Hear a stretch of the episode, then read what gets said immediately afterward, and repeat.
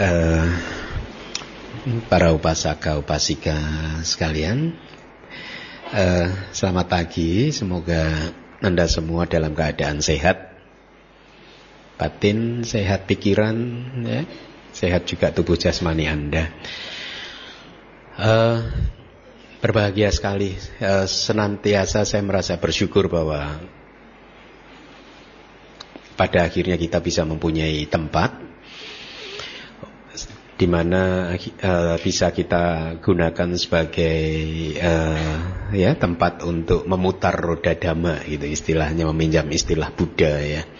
Dalam artian bahwa aktivitas belajar dan mengajar. Saya katakan belajar dan mengajar karena memang di Dhamma Wihari Buddhist Studies ini ya tidak seperti wihara-wihara pada umumnya kita hanya mementingkan atau fokus pada pembelajaran Tripitaka ya. Tipitaka kitab suci kita. Dan uh, secara khusus memang saya uh, put big effort untuk promoting ini supaya harapan saya adalah Anda umat Buddha makin paham Tripitaka Ya, kitab suci Anda Anda harus paham gitu. Kenapa? Karena saya merasa dulu di awal-awal saya pulang ke Indonesia, agama kita yang sangat indah ini ajaran ajaran yang sangat-sangat indah. Saya katakan bukan karena saya seorang biku Buddhis. Tetapi secara uh, objektif saya mengatakan ini ajaran yang sangat indah, sangat bagus sekali. Kenapa? Karena ini beyond religion. Dhamma itu melampaui agama harusnya. Kenapa? Karena dhamma ini tidak mengikatkan kita, tidak membuat kita terikat pada apa pun, tidak membuat kita terikat bahkan kepada makhluk yang super di atas sana atau apa tidak. Tetapi dhamma ini sebaliknya melepaskan ikatan kita kepada apa pun. Ya, tetapi untuk bisa melepaskan ikatan kita kepada apa pun, apa yang harus kita lakukan? Upaya apa yang harus kita lakukan? Yang harus kita lakukan adalah memahami hukum katakanlah hukum yang bekerja di dalam kehidupan ini ya artinya hukum yang bekerja yang di dalam kehidupan ini kita harus paham aktivitas apa, ucapan apa, pikiran apa yang bisa menghasilkan kebahagiaan atau sebaliknya menghasilkan penderitaan atau sebaliknya aktivitas apa yang bisa memotong semua karma. Ini kan semua uh, diajarkan di dalam dhamma ya. Jadi kalau saya sering mengatakan bahwa you are your own creature, Anda adalah pencipta dari kehidupan Anda sendiri, Anda yang menciptakan kebahagiaan buat diri Anda sendiri, Anda yang menciptakan penderitaan buat kehidupan Anda sendiri. Inilah yang saya katakan bahwa uh, Akhirnya pembelajaran seperti ini menjadi, menjadi penting karena kita ingin menjadi pencipta yang baik untuk kehidupan kita sendiri. Benar ya? Ibaratnya kita arsitek, kita ingin menjadi seorang arsitek yang bagus, yang bisa menciptakan gedung tubuh dan gedung pikiran kita ini dengan baik sekali. Tetapi bagaimana supaya bisa menciptakan gedung tubuh dan gedung pikiran yang bagus sekali? Ya kita harus kuliah untuk menjadi seorang arsitek yang baik dan inilah kelas pariyati sasana itu dibuat untuk memberikan Anda pemahaman tentang dhamma yang baik dan benar. Dan tadi saya katakan saya bersyukur bahwa akhirnya ada gedung seperti ini. Paling tidak sekarang setiap hari Sabtu saya bisa mengajar meditasi dan kemudian mengajar abidama.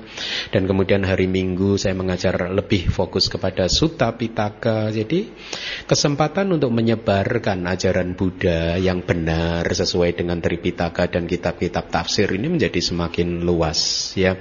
Saya katakan tadi Dhamma adalah sesungguhnya hukum yang bekerja di dalam kehidupan ini sehingga kita harus tahu apa yang harus kita lakukan supaya bisa menjadi bahagia, menghindari perbuatan-perbuatan yang tidak baik yang hanya akan menghasilkan penderitaan. Dan pada akhirnya latihan kita harus berujung kepada uh, pencapaian untuk bisa melampaui karma itu sendiri sehingga kita bisa merealisasi nibbana. Nah, untuk bisa melampaui karma dalam artian melampaui karma itu hanya satu istilah teknis saja yang berarti bahwa apa pun nanti yang Anda perbuat itu tidak bisa menghasilkan memberikan buah kama atau dengan kata lain Anda menjadi seorang arahat, maka yang harus Anda lakukan untuk menjadi seorang arahat adalah apa? Mempenetrasi fenomena batin dan fenomena tubuh jasmani ini secara objektif. Tetapi untuk bisa melihat fenomena-fenomena ini secara objektif, Anda membutuhkan batin yang terlatih, batin yang sudah termurnikan melalui sila dan samadhi, ya. Dengan batin yang sudah termurnikan melalui sila dan samadhi, maka efeknya apa? Efeknya adalah batin ini menjadi terang benderang sehingga bisa melihat apa pun yang menjadi objek dari batin tersebut. Ibaratnya ruangan ini kalau lampu semua dinyalakan kita bisa melihat apa aja yang ada di dalam atau yang menjadi isi dari ruangan ini. Saat ini mungkin kita tidak mampu melihat apa saja yang ada di dalam pikiran kita dan tubuh jasmani ini. Kenapa? Karena ruangan di dalam tubuh jasmani dan pikiran kita masih gelap gulita, lampunya belum dinyalakan. Lampu apa? Lampu kebijaksanaan. Ya, lampu kebijaksanaan belum menyala. Bagaimana menyalakannya? Ya kita harus mencapai samadhi. Ya, sama samadhi, right concentration. Lalu bagaimana untuk bisa mencapai sama samadhi? Kita harus bisa menekan, menghalau apa yang disebut Buddha sebagai panca niwarana atau lima rintangan batin. Nah, kita sudah e, membahas lima rintangan batin ini untuk beberapa kelas dan e, apa kelas pagi hari ini mungkin menjadi kelas yang terakhir untuk lima rintangan batin ya. Rintangan batin yang kelima itu disebut sebagai keraguan atau bahasa palinya wicikica. Ya. keraguan. Keraguan yang di sini yang dimaksud adalah lebih kepada keraguan spiritual, bukan keraguan yang muncul di hati kita pada saat kita tidak yakin apakah 5 tambah 5 ini 10 atau 9. Ya, bukan jenis-jenis keraguan duniawi seperti itu, tetapi keraguan yang sifatnya spiritual, yang berkaitan dengan latihan sila sama dipanya, ya. Dikatakan keraguan sebagai salah satu dari panca niwarana. Ya, di kelas pertama, ya, empat kelas yang pertama saya sudah menyampaikan definisi panca niwarana atau apa yang disebut niwarana. Diberi perumpamaan, ya, niwarana itu adalah sesuatu yang menghalangi batin yang terang benderang. Seperti langit biru yang tertutup oleh mega, ya. Jadi mega awan gelap yang menutupi langit biru inilah yang disebut niwarana di perumpamaannya sehingga dengan logika dari perumpamaan tersebut batin kita yang terang benderang yang bisa diciptakan melalui samadhi saat ini belum terang benderang karena tertutup oleh awan gelap oleh mega yang disebut niwarana, lima rintangan batin. Yang terakhir adalah keraguan-keraguan. Dia menutupi kita untuk bisa melihat realitas secara apa adanya. Dia menghalangi kita untuk melihat apa saja yang ada di dalam ruangan tubuh dan ruangan batin pikiran kita. Gitu. Nah, keraguan spiritual ini sangat merusak karena kalau batin kita ini dipenuhi oleh keraguan spiritual ya maka Anda tidak akan bisa mengalami kemajuan apa pun dan saya mengalaminya melalui pengalaman saya langsung yang tidak akan pernah saya lupakan. Pada satu saat di masa kebikuan saya, saya berlatih dengan seorang guru retret di dalam hutan selama hampir satu tahun. Dan di dalam latihan sesuai dengan instruksi guru saya tersebut, dikatakan saya mengalami kemajuan. Ya, setelah hampir satu tahun saya mengalami, menurut guru saya kemajuan saya sudah cukup bagus. Sampai kemudian suatu hari saya sudah meditasi sudah enak sekali ya. Begitu duduk langsung, duduk langsung, udah bagus sekali. Sampai suatu hari muncul keraguan di dalam batin saya, ya. Keraguannya sepele. Kenapa meditasi ini menjadi begitu mudah? Jangan-jangan bukan ini jalan ke. Paham? Itu muncul pernah 10 tahun yang lalu mungkin lebih dari 10 tahun yang lalu. Saya ragu terhadap guru saya dan saya ragu terhadap teknik meditasi yang diajarkan oleh guru saya. Apa efeknya? Sejak keraguan tersebut muncul, mulai hari itu saya tidak bisa bermeditasi. Dalam artian setiap kali duduk untuk bermeditasi ya, batin saya kacau balau tidak bisa mempenetrasi proses batin dan juga proses jasmani ini dengan baik seperti sebelumnya. Dan selama satu minggu, dua minggu saya tidak bisa keluar dari kesulitan saya. Ya, Guru saya sudah memberikan banyak cara untuk menghalau keraguan tersebut, tetapi tetap saja itu tidak bisa apa Uh, tidak fruitful sehingga pada akhirnya guru saya memberi izin kepada saya untuk liburan ya sudah kamu sana liburan dulu selama satu bulan jalan-jalan aja dulu gitu. Ya, uh, saya menyampaikan cerita ini ini untuk memberikan gambaran kepada kita Anda bahwa betapa keraguan yang muncul seperti ini bisa sangat merusak dan memporak-porandakan latihan spiritual kita, latihan meditasi kita, ya. menghalangi kemunculan samadhi ya seperti awan gelap yang menutupi uh, birunya langit ya. Nah, Anda bisa membayangkan kalau Anda tidak bisa membangun samadhi, maka Anda tidak bisa berwipasana loh. Karena proses untuk berwipasana itu adalah proses yang muncul sebagai efek Anda berhasil mencapai samadhi terlebih dahulu. Ya. Kalau Anda tidak mampu memahami dan menghalau lima rintangan batin ini, maka samadhi tidak tercapai, wipasana juga tidak bisa dilakukan, dan kemudian efeknya apa? Pencerahan pun menjadi tidak bisa dilakukan, terjadi, tidak Anda tidak bisa Anda capai di dalam kehidupan ini. Resikonya apa? Kalau Anda tidak bisa mengamankan kehidupan Anda kali ini minimal menjadi seorang sotapana. Resikonya adalah bukan untuk mengajak Anda untuk membiasakan diri memikirkan tentang masa depan, tetapi ini ini hanyalah satu hukum yang bisa saja terjadi. Resikonya adalah bisa saja kehidupan kita setelah ini turun ke kehidupan, terlahir di alam kehidupan yang bawah. Saat ini kita sudah bersyukur terlahir sebagai manusia. Tidak hanya terlahir sebagai manusia biasa, tetapi sebagai manusia yang mungkin sukses secara duniawi, baik mendapat pendidikan yang bagus, mendapat kehidupan yang bagus, tetapi siapa yang bisa menjamin bahwa kehidupan ini bisa Anda pertahankan di kelahiran-kelahiran Anda berikutnya? Hanya dengan menjadi seorang sotapana maka Anda sudah mengamankan kehidupan Anda. Mengamankan karena se, uh, pada saat anda menjadi seorang sotapana, maka pintu untuk terlahir di empat alam yang bawah menjadi tertutup. Anda sudah tidak bisa lagi terlahir di neraka, di alam hantu-hantu kelaparan, di alam peta, asura, dan alam binatang.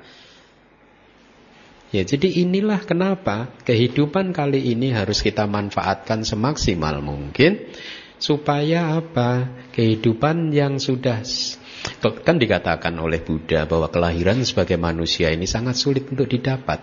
Maka sangat bagus sekali di dalam tujuh hari di dalam satu minggu ya kita menyempatkan waktu dua jam untuk datang mendengarkan dhamma seperti ini. Nah keraguan uh, dia bisa menjadi sangat merusak ya. dan dikatakan juga keraguan ini merupakan satu dari sang yojana. Sang yojana itu apa? Veter, veter itu apa? Polisi kalau ini borgol ya. Ya, Anda bayangkan borgol, seorang kriminal ketangkap polisi, tangannya diborgol satu, dan kemudian yang satu mungkin dimasukkan ke tiang sehingga dia nggak bisa bergerak keluar atau jauh dari tiang ini, ya.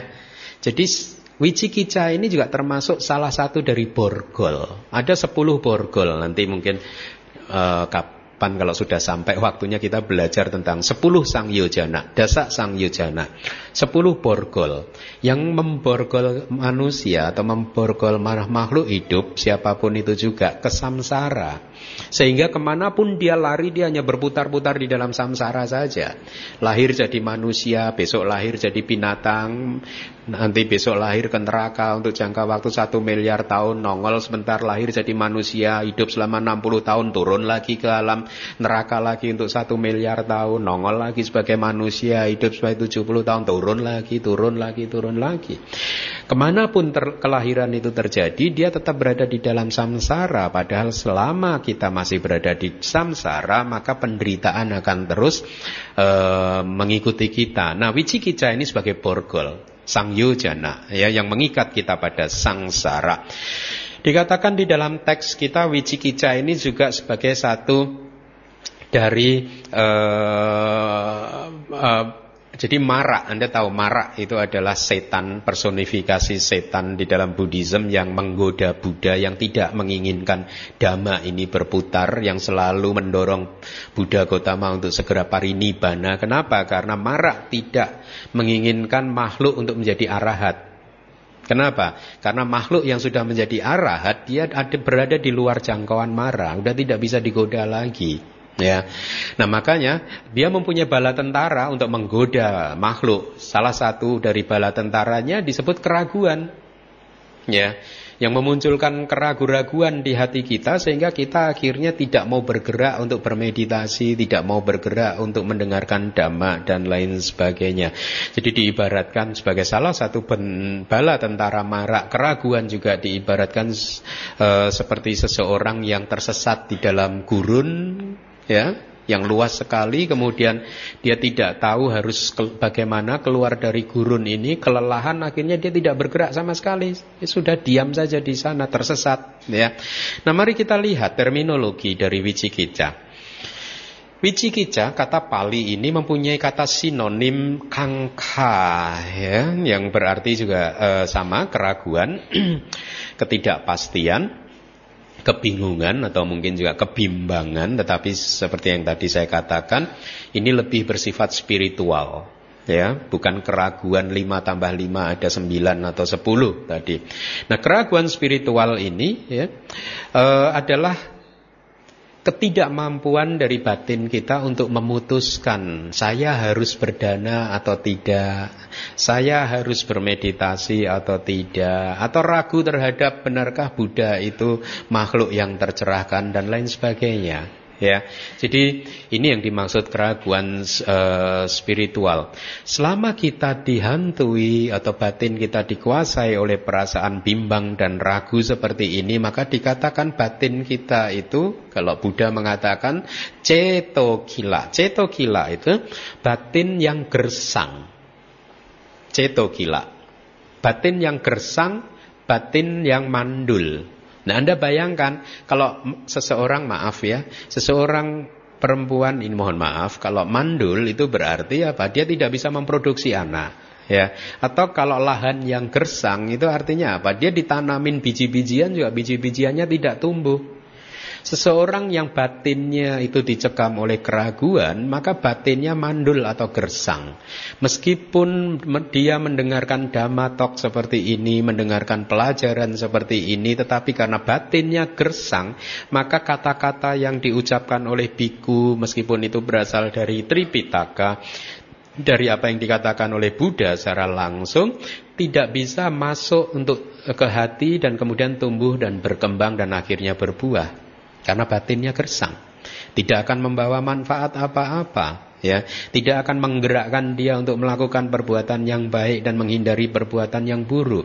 Hati-hati kalau Anda ternyata apa merasakan bahwa kenapa saya masih sulit untuk melakukan perbuatan baik. Kenapa saya masih sulit untuk menghindari perbuatan yang buruk hati-hati? Mungkin salah satu sebabnya karena Anda ada keraguan. Ya, kembali lagi. Jadi lihat efek yang merusak dari keraguan. Hmm?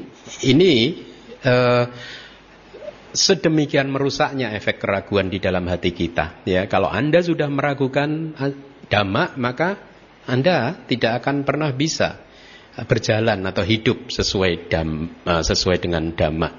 Anda tidak akan pernah bisa menjadi seorang dhamma wihari. Anda tahu nama center kita ini diberi nama dhamma wihari. Tapi Anda mungkin belum tahu namanya. Apa arti dari Dhamma Wihari? Artinya adalah bukan wihara Dhamma. Arti dari Dhamma Wihari adalah seseorang yang hidup sesuai dengan Dhamma. Kalau Anda masih mempunyai keraguan, maka Anda tidak bisa menjadi seorang damak wihari.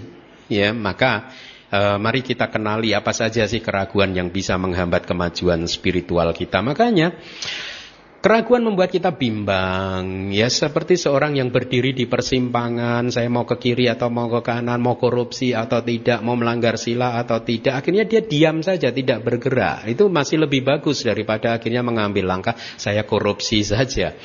Nah untuk itu, supaya kita itu bisa keluar dari keraguan yang menghantui hati kita, maka kita membutuhkan bantuan dari kadang teman-teman kita dan inilah mengapa kita memerlukan kalyana mit kita, teman spiritual yang baik, yang bisa memberitahu kita hal-hal yang baik, ya apa yang harus kita lakukan dan lain sebagainya.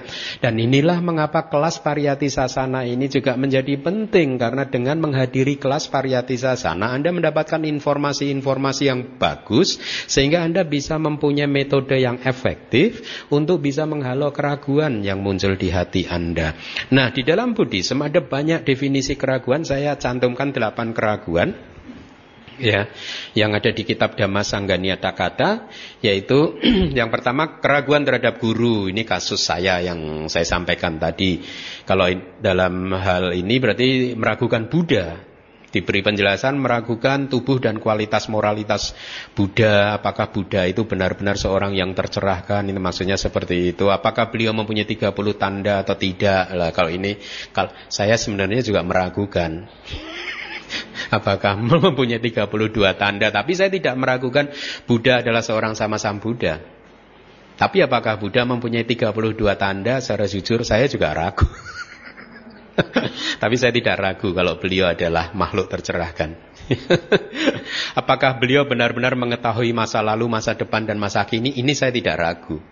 Kenapa saya tidak ragu? Karena dengan mengikuti petunjuk beliau, saya bisa seperti ini sekarang.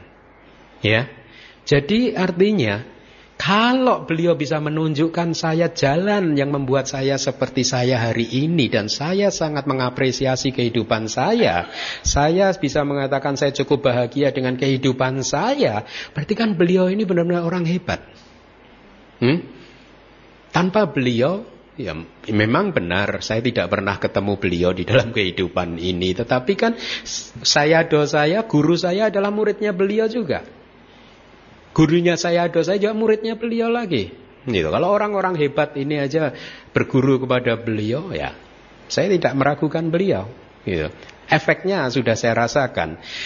Kemudian yang kedua adalah keraguan tentang dhamma, yaitu bimbang apakah ada empat maga itu jalan palak empat buah. Ini adalah proses seseorang mencapai pencerahan menjadi seorang sotapana sakadagami anagami dan arahat. Bisa meninggalkan kekotoran batin atau apakah nibana itu benar-benar ada atau dhamma itu benar-benar bisa membebaskan kita dan seterusnya. Nah lalu apa yang harus kita lakukan supaya kita bisa uh, bebas dari keraguan ini? Belajar yang baik. Semua teori Anda kuasai Kemudian put it practice. Berlatihlah. Di Indonesia itu kadang banyak sekali informasi yang bisa saja kalau diterjemahkan secara keliru menjadi ter menyesatkan. Seringkali saya menemui kalimat-kalimat agama Buddha itu adalah agama praktek. Bukan agama teori. Jadi nggak usah belajar, langsung meditasi saja. Dan selalu saya menjawab kalau ada seseorang yang berkata demikian, please beri saya satu nama master meditasi yang terkenal di, Indonesia, di dunia ini yang track recordnya tidak pernah belajar. Anda bisa berikan kepada saya satu nama guru meditasi yang nggak pernah belajar? Nggak ada, semua pernah belajar. Ya, jadi dari teori lalu kita bisa berlatih dengan uh, benar, ya.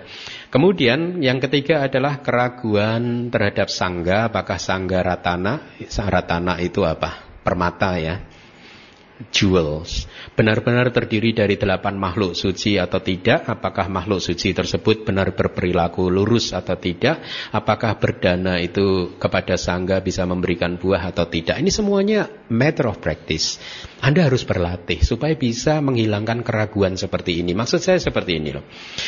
Kalau Anda sudah belajar dengan benar, kemudian bermeditasi dengan baik, dan Anda melihat ada perubahan di dalam perilaku Anda, ada perubahan di dalam kualitas hati Anda, ada perubahan di dalam kualitas kebahagiaan Anda yang menjadi semakin meningkat, semakin positif, maka Anda bisa menarik teori berdasarkan inference saja. Ya, inference-nya seperti ini. Kalau saya yang baru berlatih seperti ini saja sudah seperti ini. mengalami kebahagiaan seperti ini, gitu. maka bagaimana dengan bante-bante yang di hutan sana itu yang berlatih dengan tekun dengan keras, gitu. Ya, menjauhkan diri dari kehidupan duniawi, ya, banyak meninggalkan apa kemelekatan-kemelekatan jauh dari sanak saudara, tidak mempunyai keluarga dan lain sebagainya. Untuk apa mereka melakukan semuanya itu? Atau sama, Anda juga bisa menarik inference seperti ini. Untuk apa bantai-bantai itu mematuhi sila 200 lebih? Hmm. Kalau dia tidak mendapatkan manfaat apa-apa, Anda pikir coba. Emangnya kalau saya nggak dapat manfaat, saya memilih sila 227. Kan lebih baik kayak Anda kan lima sila aja kan? Iya nggak?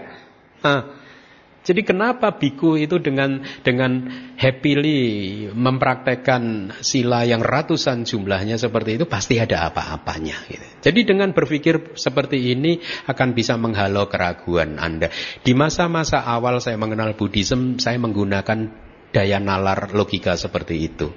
Ya, saya berpikir kalau orang sehebat biku A saja itu mengikuti Buddha, Ya dulu kan saya suka dengan salah satu biku gitu ya, biku luar negeri itu. Kalau orang yang menurut saya bijaksana seperti itu aja di dalam ceramahnya memuji-muji Buddha, berarti kan kita bisa menarik logika dugaan beliau pasti orang hebat. Kalau tidak hebat, maka guru-guru meditasi tidak akan memuji beliau. Ya.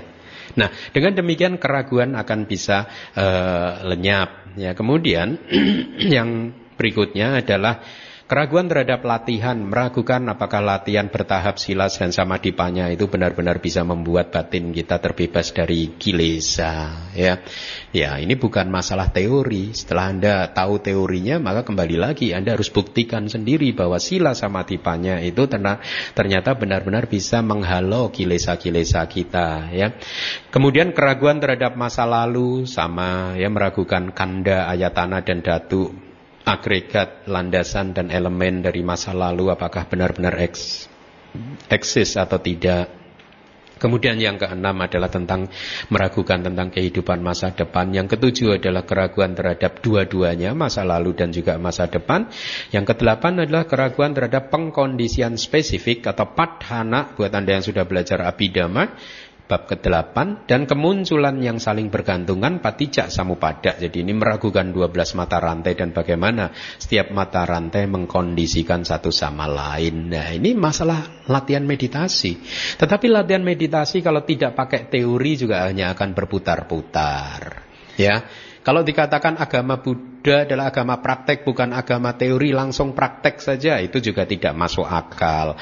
Dokter baru diizinkan untuk boleh praktek setelah lulus teorinya. Nah kalau Anda langsung praktek, tidak punya teori, lalu yang dipraktekkan apa? Memasak. Jadi harus ada teori yang Anda praktekkan. Ya. Baik, mari kita lihat lagi. Patijak Samupada ini sebenarnya menarik, tapi karena pelajaran ini sangat pelik ya. Jadi di Abhidhamma pun nanti ada di bab ke-8 yang ke, eh, poin ke-8 ini sangat menarik. Jadi kita akan diajarkan bagaimana bahkan pada saat kita melakukan karma baik pun itu bisa dikondisikan oleh awija. Kan awija pacaya sangkara kan dikarenakan oleh awija, dikarenakan oleh ketidaktahuan, maka sangkara muncul, maka seseorang melakukan karma. Dan dijelaskan sangkara itu ada tiga. uh, punya api sangkara artinya karma baik melakukan kebajikan, A punya api sangkara melakukan perbuatan tidak baik dan anenja api sangkara yaitu melakukan atau mencapai karma yang yang tidak goyah, mencapai jana ya. Dan di menariknya di dalam Patijak Samupada bahwa pencapaian karma yang baik seperti ini pun bisa didorong karena awija, ketidaktahuan. Ya. Ini kan roda samsara ini. Jadi kalau Anda melakukan karma baik pun masih dikarenakan oleh awija, maka karma baik Anda akan mengikat Anda ke samsara terus. Ya mungkin Anda akan lahir lagi sebagai manusia yang ganteng, cantik, sukses, terpelajar, kaya raya. Ya tetapi mereka bukan parameter kebahagiaan. Penderitaan akan tetap ada. Ya. Awija maksudnya seperti ini. Bagaimana karma baik muncul didorong oleh ketidaktahuan. Misalkan Anda berdana ini. Saya berdana semoga dengan kekuatan dana saya ini bisa membuat saya terlahir di alam surga sebagai dewa saka misalkan. Boleh kan? Anda mungkin juga seperti itu. Atau mungkin Anda semoga dengan dana ini bisa membuat bisnis saya lancar. Hah? Anda mulai menjadi pedagang kan? Karma pun didagangkan. ada bargainingnya nih. Ya, saya saya dana berapa supaya bisnisnya bisa dapat omset 1 M. ya, bargaining tawar menawar. Nah, lihat, mari kita lihat. Pada saat kita berdana itu adalah karma baik. Tetapi pada saat Anda mengucapkan aspirasi semoga dengan dana ini bisa membuat saya menjadi manusia yang kaya raya, itu karena awija, ketidaktahuan. Lihat, jadi bahkan pada saat Anda melakukan karma baik, karma baik ini muncul karena awija, karena ketidaktahuan. Saya ingin mencapai jana supaya saya hebat, awija. Hmm? Ya. Nah, nanti di dalam patana yang satunya lagi itu akan dijelaskan bagaimana awija dan sangkara tadi, bagaimana ketidaktahuan dan karma ini saling mengkondisikan dalam kualitas yang seperti apa. Nah, jadi ini menarik yang kedelapan. Jadi poinnya adalah Anda harus belajar pariyati. Lebih spesifik lagi adalah Anda harus ikut kelas abidama setiap hari Sabtu. Tidak cukup pariyati saja. Sama abidama karena pariyati itu lebih ke suta, abidama itu ke abidama. Berbeda dua-duanya, saling melengkapi nanti. Akan saling melengkapi. Ikutilah dua-duanya. Kalau Anda tidak punya waktu di hari Sabtu, ya sekretariat DPS telah berbaik hati. Setiap kelas diupload ke YouTube dan Anda bisa mempelajarinya di sana. Ya, nah mari kita lanjutkan. Perumpamaan tentang wicikija. Seperti mencari bayangan wajah di air di dalam mangkok yang keruh, berlumpur dan dalam kegelapan. Anda bayangkan Anda seseorang yang mencari, mencoba untuk berkaca, melihat bayangan tubuhnya di air yang seperti itu tidak akan pernah bisa melihat bayangan tubuhnya. Sama batin yang dipenuhi oleh wicikica ya akan membuat batin kita ini tidak bisa untuk melihat ada apa saja yang ada di dalam batin, ada apa saja yang ada di dalam pikiran dan tubuh jasmani ini sama, ya. Membuat batin kita itu buram. Jadi tidak bisa kelihatan ada apa saja. Tidak bisa melihat bahwa segala sesuatu itu anicca, duga dan anatta, ya. kan Anda sudah sering mendengar bahwa segala sesuatu yang berkondisi itu adalah sifat karakteristik umumnya atau generalnya adalah tiga, yaitu tidak kekal, penderitaan, dan bukan aku. Karena batin yang seperti ini yang dipenuhi oleh wicikija membuat kita juga tidak mampu untuk mengenali karakteristik individual. Kalau tadi adalah karakteristik umum, sekarang individual. Artinya apa? Artinya karakteristik setiap fenomena Fenomena keserakahan pada saat muncul karakteristiknya berbeda dengan kemarahan. Karakteristik kemarahan berbeda dengan kebodohan. Karakteristik kebodohan berbeda dengan kesombongan Berbeda dengan kemurahan hati Berbeda dengan cinta kasih Berbeda dengan kebijaksanaan, kesabaran dan lain sebagainya. Nah ini karakteristik individual ini harus kita kenali supaya apa? Membantu kita untuk bisa merealisasi bahwa segala sesuatu itu ternyata hanyalah anicca, duga dan anatta. Nah, bagaimana Anda bisa mempelajari karakteristik individual ini di kelas abidama, tidak di kelas sutta pitaka. Di kelas abidama nanti Anda akan belajar ini. Nah,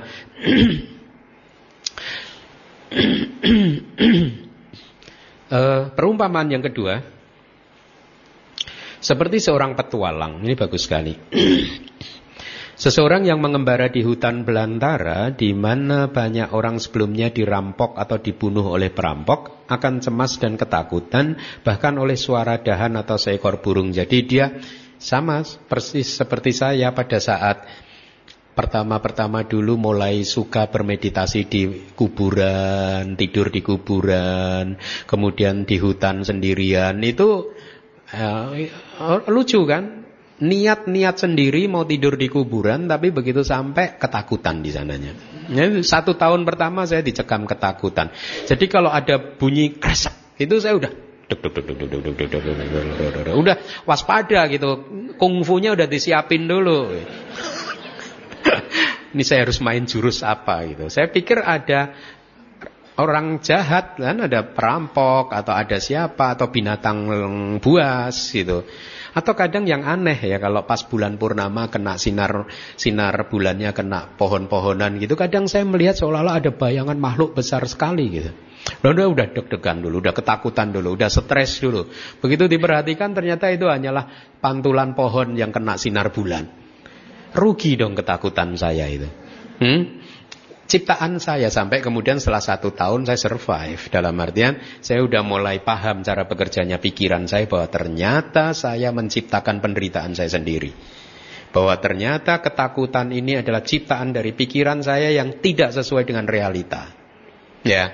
Sehingga sejak hari itu problem saya tentang ketakutan hilang. Sampai hari ini sudah nggak takut lagi. Mau di mana-mana juga udah udah hafal saya udah tahu ini anak nakal nih pikiran saya ini. Ya, sering menciptakan hal-hal yang enggak-enggak. Ini kan kayak pesulap. Ya, misalkan siapa pesulap yang terkenal gitu di Indonesia? Oke, okay, ya, pesulap terkenal. Dia menciptakan ini kan bolpen nih. Dia ciptakan jadi ular. Kemudian dia tertipu eh jadi ular tenang beneran gitu. Kemudian dia lari ketakutan sendiri padahal ciptaannya sendiri. Paham? Padahal ini bukan ular. Tapi dia anggap sebagai ular. Akhirnya mematok dia, dia ketakutan sendiri. Ini pikiran Anda itu seperti itu. Hah? Anda banyak menciptakan apa-apa dan Anda anggap, Anda percayai ciptaan Anda itu benar dan kemudian Anda stres sendiri. Inilah tadi di kelas awal saya katakan you are your own creator. Anda adalah pencipta kehidupan Anda sendiri. Oleh karena itu pahamilah cara bekerjanya pikiran ini dengan baik. Dia ketakutan, kemudian berpikir, oh perampoknya datang, berhenti dan pulang saja. Dengan demikian dia akan lebih banyak berhenti daripada berjalan. Dia tidak akan pernah apa ini hanya perumpamaan. Dia tidak mau berlatih, dia hanya diam saja. Dia akan mencapai tujuan kalaupun dia mencapai tujuan hanya setelah dia bekerja keras dan mengalami banyak kesulitan atau bahkan bisa jadi tan tidak sampai ke tujuan sama sekali. Ini perumpamaan tentang wicikija. Kalau Anda meragukan terhadap apa yang sedang Anda latih ya maka bisa jadi Anda tidak akan sampai ke tujuan Anda ya, tujuan yang ingin Anda uh, capai. Uh, ya, dikatakan di dalam Majjhima Nikaya 1 halaman 433 bahkan keraguan ini bersama dengan makhluk pada saat dia baru saja lahir. Jadi kita pun mempunyai bibit keraguan ini pada saat kita baru saja lahir, ada di kandungan mamah kita. Ini hanya satu perumpamaan yang memberikan gambaran bahwa kita mewarisi keraguan itu dari kehidupan-kehidupan kita yang lampau. Bukan dari kehidupan ini. Di kehidupan lampau kita sudah membangun keraguan dan saat ini berkembang. Dan kita bangun, kita makin kembangkan lagi sehingga akan terus nanti kalau kita tidak mampu mengakhirinya ya di kehidupan berikutnya kita masih akan terus dicekam oleh keraguan, tidak pernah bisa mencapai pencerahan. Di Tewijak Sutang dari Diga Nikaya ada kalimat waseta seandainya saja sungai Acirawati ini nama sungai Sungai ini penuh dengan air sehingga bahkan seekor burung gagak bisa minum dari sini dan seorang laki-laki berharap untuk menyeberang tetapi dia hanya kemudian tiduran saja di pinggir sungai dan menutup kepalanya dengan kain. Apakah kamu pikir waseda dia akan bisa menyeberang? No. Ini hanya perumpamaan yang dipakai oleh Buddha untuk menggambarkan betapa keraguan itu bisa membuat kita freeze, diam, tidak mau melakukan apa-apa. Ah, nggak percaya dhamma lebih enak di rumah lah daripada datang ke wihara. Nah, ya kan? Lihat, keraguan bisa membuat seseorang tidak mau datang untuk mendengarkan dhamma. Keraguan bisa membuat seseorang lebih baik tinggal di rumah saja, ya. Tidak usah berlatih meditasi, tidak usah ikut retret, ya. Tidak usah berdana dan lain sebagainya, ya. Karena keraguan-keraguan akhirnya membuat dia saya ingin menyeberang ke, ke, ke pantai seberang tapi ya hanya tidur-tiduran dan menutup kepala. Nah, perumpamaan ini adalah uh, dia diam di pinggir pantai, artinya dia tidak melakukan usaha apa pun untuk bermeditasi, untuk belajar dan lain sebagainya. Menutup kepala itu hanya perumpamaan, jadi dia tidak bisa melihat apa-apa. Ada apa di sekelilingnya? Dengan keraguan, batin kita tidak bisa melihat bahwa segala sesuatu itu muncul, lenyap, anicca, duka, dan anatta. Ya, nah, uh, nah yang menarik adalah di dalam dhamma keraguan ini tidak membut supaya menghalau keraguan, Buddha tidak mengajarkan kepada kita untuk semata-mata mempunyai sadda. Sadda keraguan yang membabi buta. No, no, no, no. Pokoknya kita harus percaya saja pada Buddha, Dhamma, Sangha dan lain sebagainya. Ya, bebaskan dari delapan keraguan. Tidak bisa. Kalau Anda hanya dicekoi oleh teori, pokoknya jangan ragu, jangan ragu, jangan ragu, tidak bisa. Seperti pejabat yang korupsi tadi, dia tahu korupsi itu bagus apa tidak baik. Tahu secara teori dia tahu. Ya ini salahnya mungkin salah sistem pendidikan di Indonesia. Mungkin mereka dididik di Indonesia. Sistem pendidikan di Indonesia ini kemudian saya merasakan terlalu berat. Karena ternyata kalau di, di luar itu saya dulu menempuh jenjang pendidikan S1 yang Buddhism itu mengikuti pola Eropa. Ternyata bachelor hanya tiga tahun. Nah, dulu di Indonesia sarjananya tahun-tahun saya angkatan 86 sarjana 6 tahun 7 tahun kalau Eropa 3 tahun udah BA setingkat S1 ya bebannya tidak banyak tapi lebih lebih menuju ke ini. Nah di Indonesia terkesan anak dijejali oleh teori-teori. Lihat saja kita dari SD SMP SMA sampai kuliah. Berapa banyak mata pelajaran dulu? Kita sibuk kan? Hmm? hafal ini harus hafal itu. Menuntut hafalan-hafalan tetapi tidak mengajarkan kepada kita untuk mewujudkan apa yang kita hafalkan. Seperti uh, uh, uh, kalau zaman orang tua saya dulu katanya ada pendidikan budi pekerti dan orang tua saya selalu mengatakan pendidikan budi pekerti itu bagus, lebih bagus daripada pelajaran agama. Karena apa di dalam pendidikan budi pekerti seorang murid dilatih bagaimana katakanlah ya bagaimana untuk saling menolong jadi akhirnya orang dulu juga saling menolong dan hospitable saling membantu satu sama lain, tidak ingin menyakiti satu sama lain dan lain sebagainya gitu. Tapi pendidikan sekarang hanya dijejali teori, teori, teori, teori, teori sampai kemudian lupa untuk mempraktekkannya. Tahu korupsi itu tidak baik, tapi lupa untuk menahan diri untuk tidak berkorupsi ya nanti kalau begitu sudah tertangkap aduh maaf saya tergoda setan. Kasihan setannya kan? Hah? kasihan nggak? Saya kadang aduh setan udahlah terima karmamu gitu. Sering difitnah kan? Sering ditimpakan kesalahan pada dia kan? Ya. Baik nah. Nah Buddhism tidak menuntut kita untuk blind faith, untuk uh, percaya membabi buta saja, tapi menuntut kita untuk menginvestigasi. Oleh karena itu di dalam dhamma ada faktor pencerahan yang disebut dhamma wicaya, investigasi, menginvestigasi sesuatu. Kita harus menginvestigasi sesuatu supaya kita tahu, oh ternyata ini terdiri dari dari ujung sini sampai ujung sini saya tahu. Kalau tadi malam di pelajaran Abhidhamma di faktor jana ini adalah wicara. Ya, dia diinvestigasi semuanya sehingga kita tidak ragu lagi. Jadi keraguan tidak dilawan dengan kepercayaan buta tetapi dengan investigasi, dengan kebijaksanaan, dengan mengikuti hadir di kelas-kelas seperti ini maka Anda bisa menghalau keraguan ya. Nah, lalu kita lihat makanan untuk wicikica, para biku ada landasan-landasan untuk keraguan. Ya. Dengan sering memberikan ayoniso manasikara, saya harap Anda sudah mulai hafal dengan kalimat ini, yaitu perhatian yang tidak bijaksana kepadanya. Maka itulah yang disebut makanan untuk kemunculan wicikica yang belum muncul dan makanan untuk peningkatan dan penguatan wicikica yang telah muncul. Apa itu e, landasan yang mm, bisa memunculkan keraguan? Ya apa pun yang bisa membuat Anda e, ragu, e, misalkan karena biasanya keraguan karena kurang pengetahuan. Bisa menjadi sebab. Kurangnya ilmu, kurangnya pengetahuan akan membuat Anda terombang-ambing terus. Pernah ada satu kejadian seseorang stres karena menganggap bahwa dia telah melakukan sesuatu yang buruk.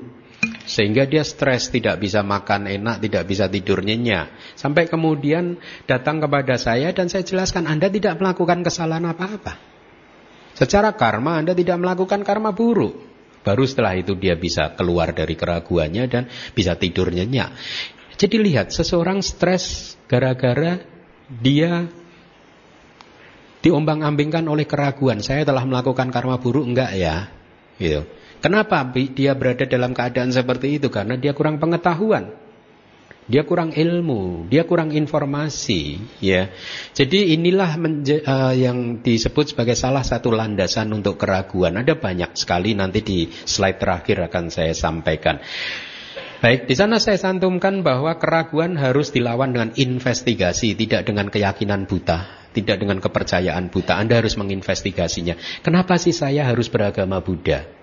Oh, setelah saya investigasi ternyata Buddha itu membebaskan kepada saya, mengajarkan bahwa saya harus bertanggung jawab pada kehidupan saya.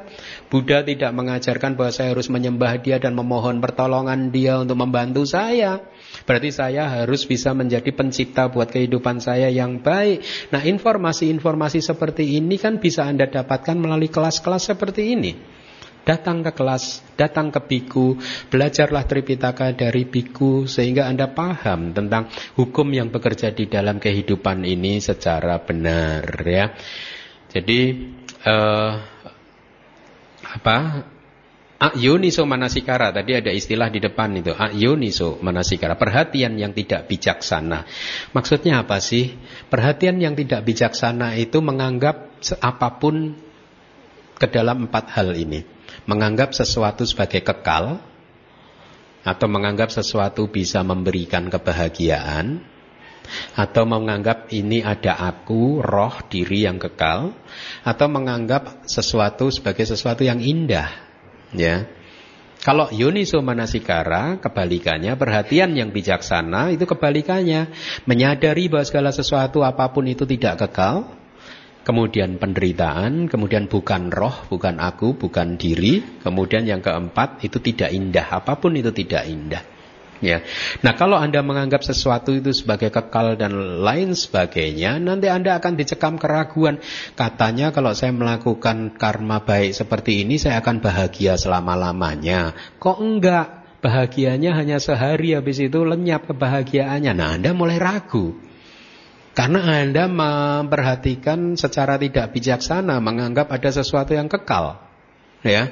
Sebaliknya kalau Anda mengetahui bahwa segala sesuatu tidak kekal, Ya, pada saat bahagia sedang muncul Anda menikmatinya Tapi Anda sadar cepat atau lambat kebahagiaan ini akan lenyap Dan pada saat kebahagiaan tersebut lenyap Anda pun bisa mengizinkan kebahagiaan tersebut untuk uh, lenyap ya, Dan Anda tetap tersenyum Nah mari kita lihat uh, seperti biasa ada enam cara untuk meninggalkan keraguan Yang pertama ini lihat berpengetahuan luas Siapa bilang bahwa Buddhism adalah agama praktek, bukan agama teori? Buddhism adalah agama teori dan agama praktek. Belajar teori dan kemudian dipraktekkan. Ya. Kita harus menjadi seseorang yang berpengetahuan luas. Bahkan pada saat Buddha diminta oleh Mara untuk parinibbana, Buddha menunda parinibananya dulu. No, no, no, no. Saya tidak akan parinibbana dulu sebelum saya mempunyai catuk parisa, komunitas biku, komunitas bikuni, komunitas uh, umat awam yang laki-laki dan komunitas umat awam yang perempuan. Ada banyak syarat yang diajukan oleh apa ada banyak uh, standar yang diajukan oleh Buddha. Saya ingin empat komunitas ini salah satunya berpengetahuan luas. Baru Buddha akan parinibbana. Bisa membedakan mana yang baik dan mana yang buruk. Bisa membedakan mana yang damak yang asli dan damak yang abal-abal. Baru setelah itu Buddha parinibbana. Anda boleh baca itu. Setiap kali didesak oleh Mara untuk parinibbana, jawaban Buddha seperti itu. Saya ingin tunggu sampai saya mempunyai empat komunitas yang berpengetahuan luas, bisa membedakan ini damak dan ini bukan, bisa membantah ajaran-ajaran yang palsu. Kira-kira seperti itu. Ya. Nah, kemudian yang kedua untuk meninggalkan keraguan senantiasa bertanya, jangan tidak bertanya. Tapi kalau bertanya juga jangan keluar dari topik, ya. Kita sedang bicara nasi goreng nanti bicara tanya Bante bakso itu gimana? Nah, itu oh, pikirannya ada aja keluar topik. Ya, e, kemudian yang ketiga menguasai winaya ini untuk biku, kemudian mempunyai keyakinan yang teguh terhadap Buddha, Dhamma dan Sangha, persahabatan spiritual, lihat penting sekali.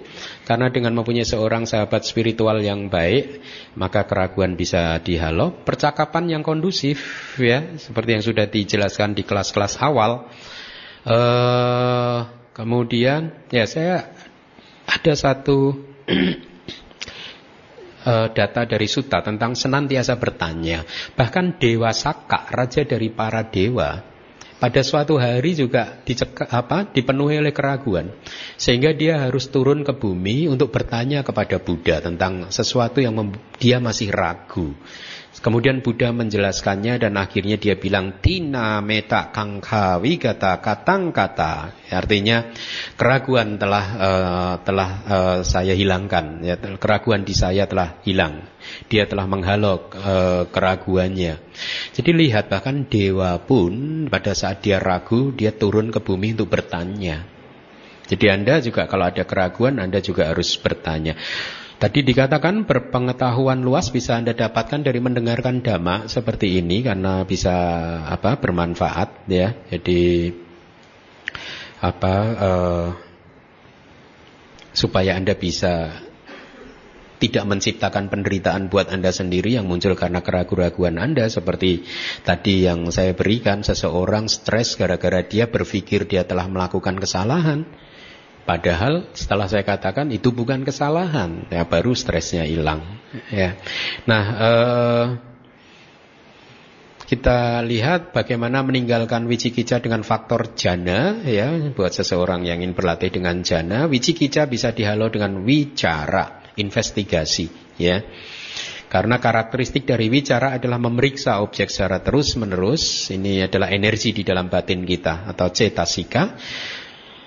Istilah abidamanya fungsinya adalah menempatkan faktor-faktor mental atau energi-energi batin kita yang muncul bersamanya untuk bisa ke objek untuk dipakai untuk menginvestigasi. Manifestasinya adalah menghubungkan energi-energi batin yang muncul pada saat ini e, terhubung ke objek. Sebab yang terdekat ya objek yang diamati ya.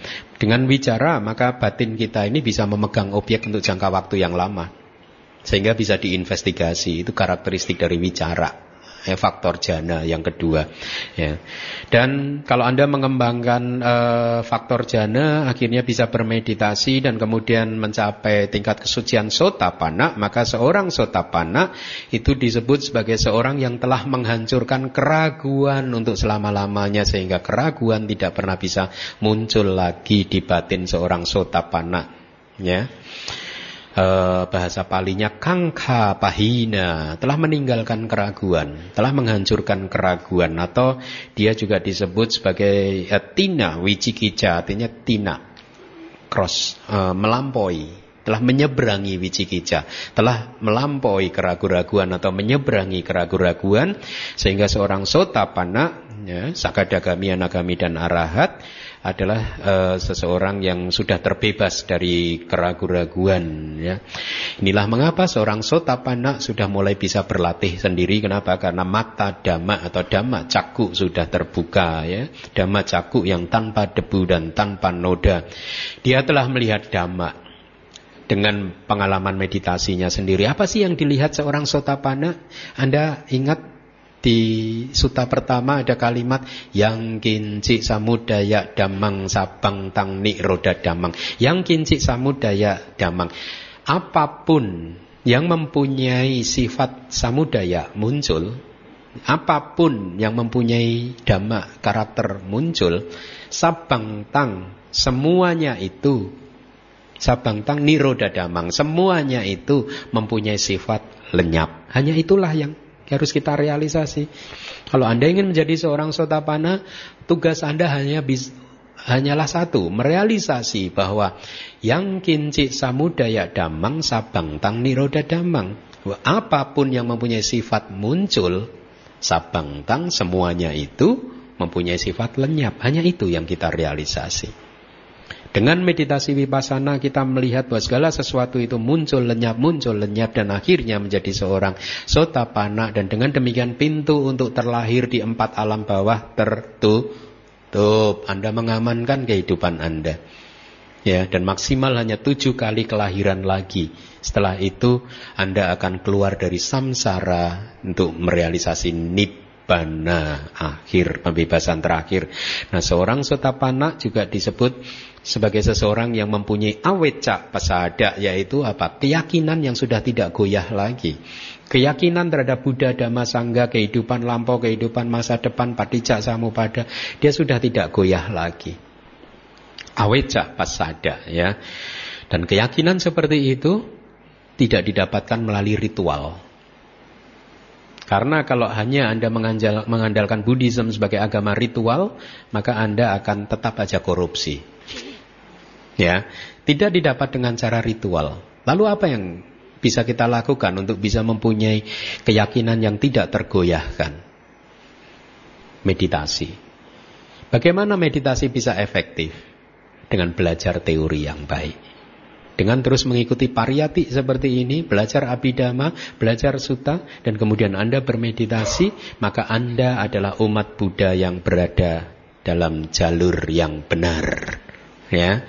Baik, jadi demikian yang bisa saya sampaikan. Terima kasih.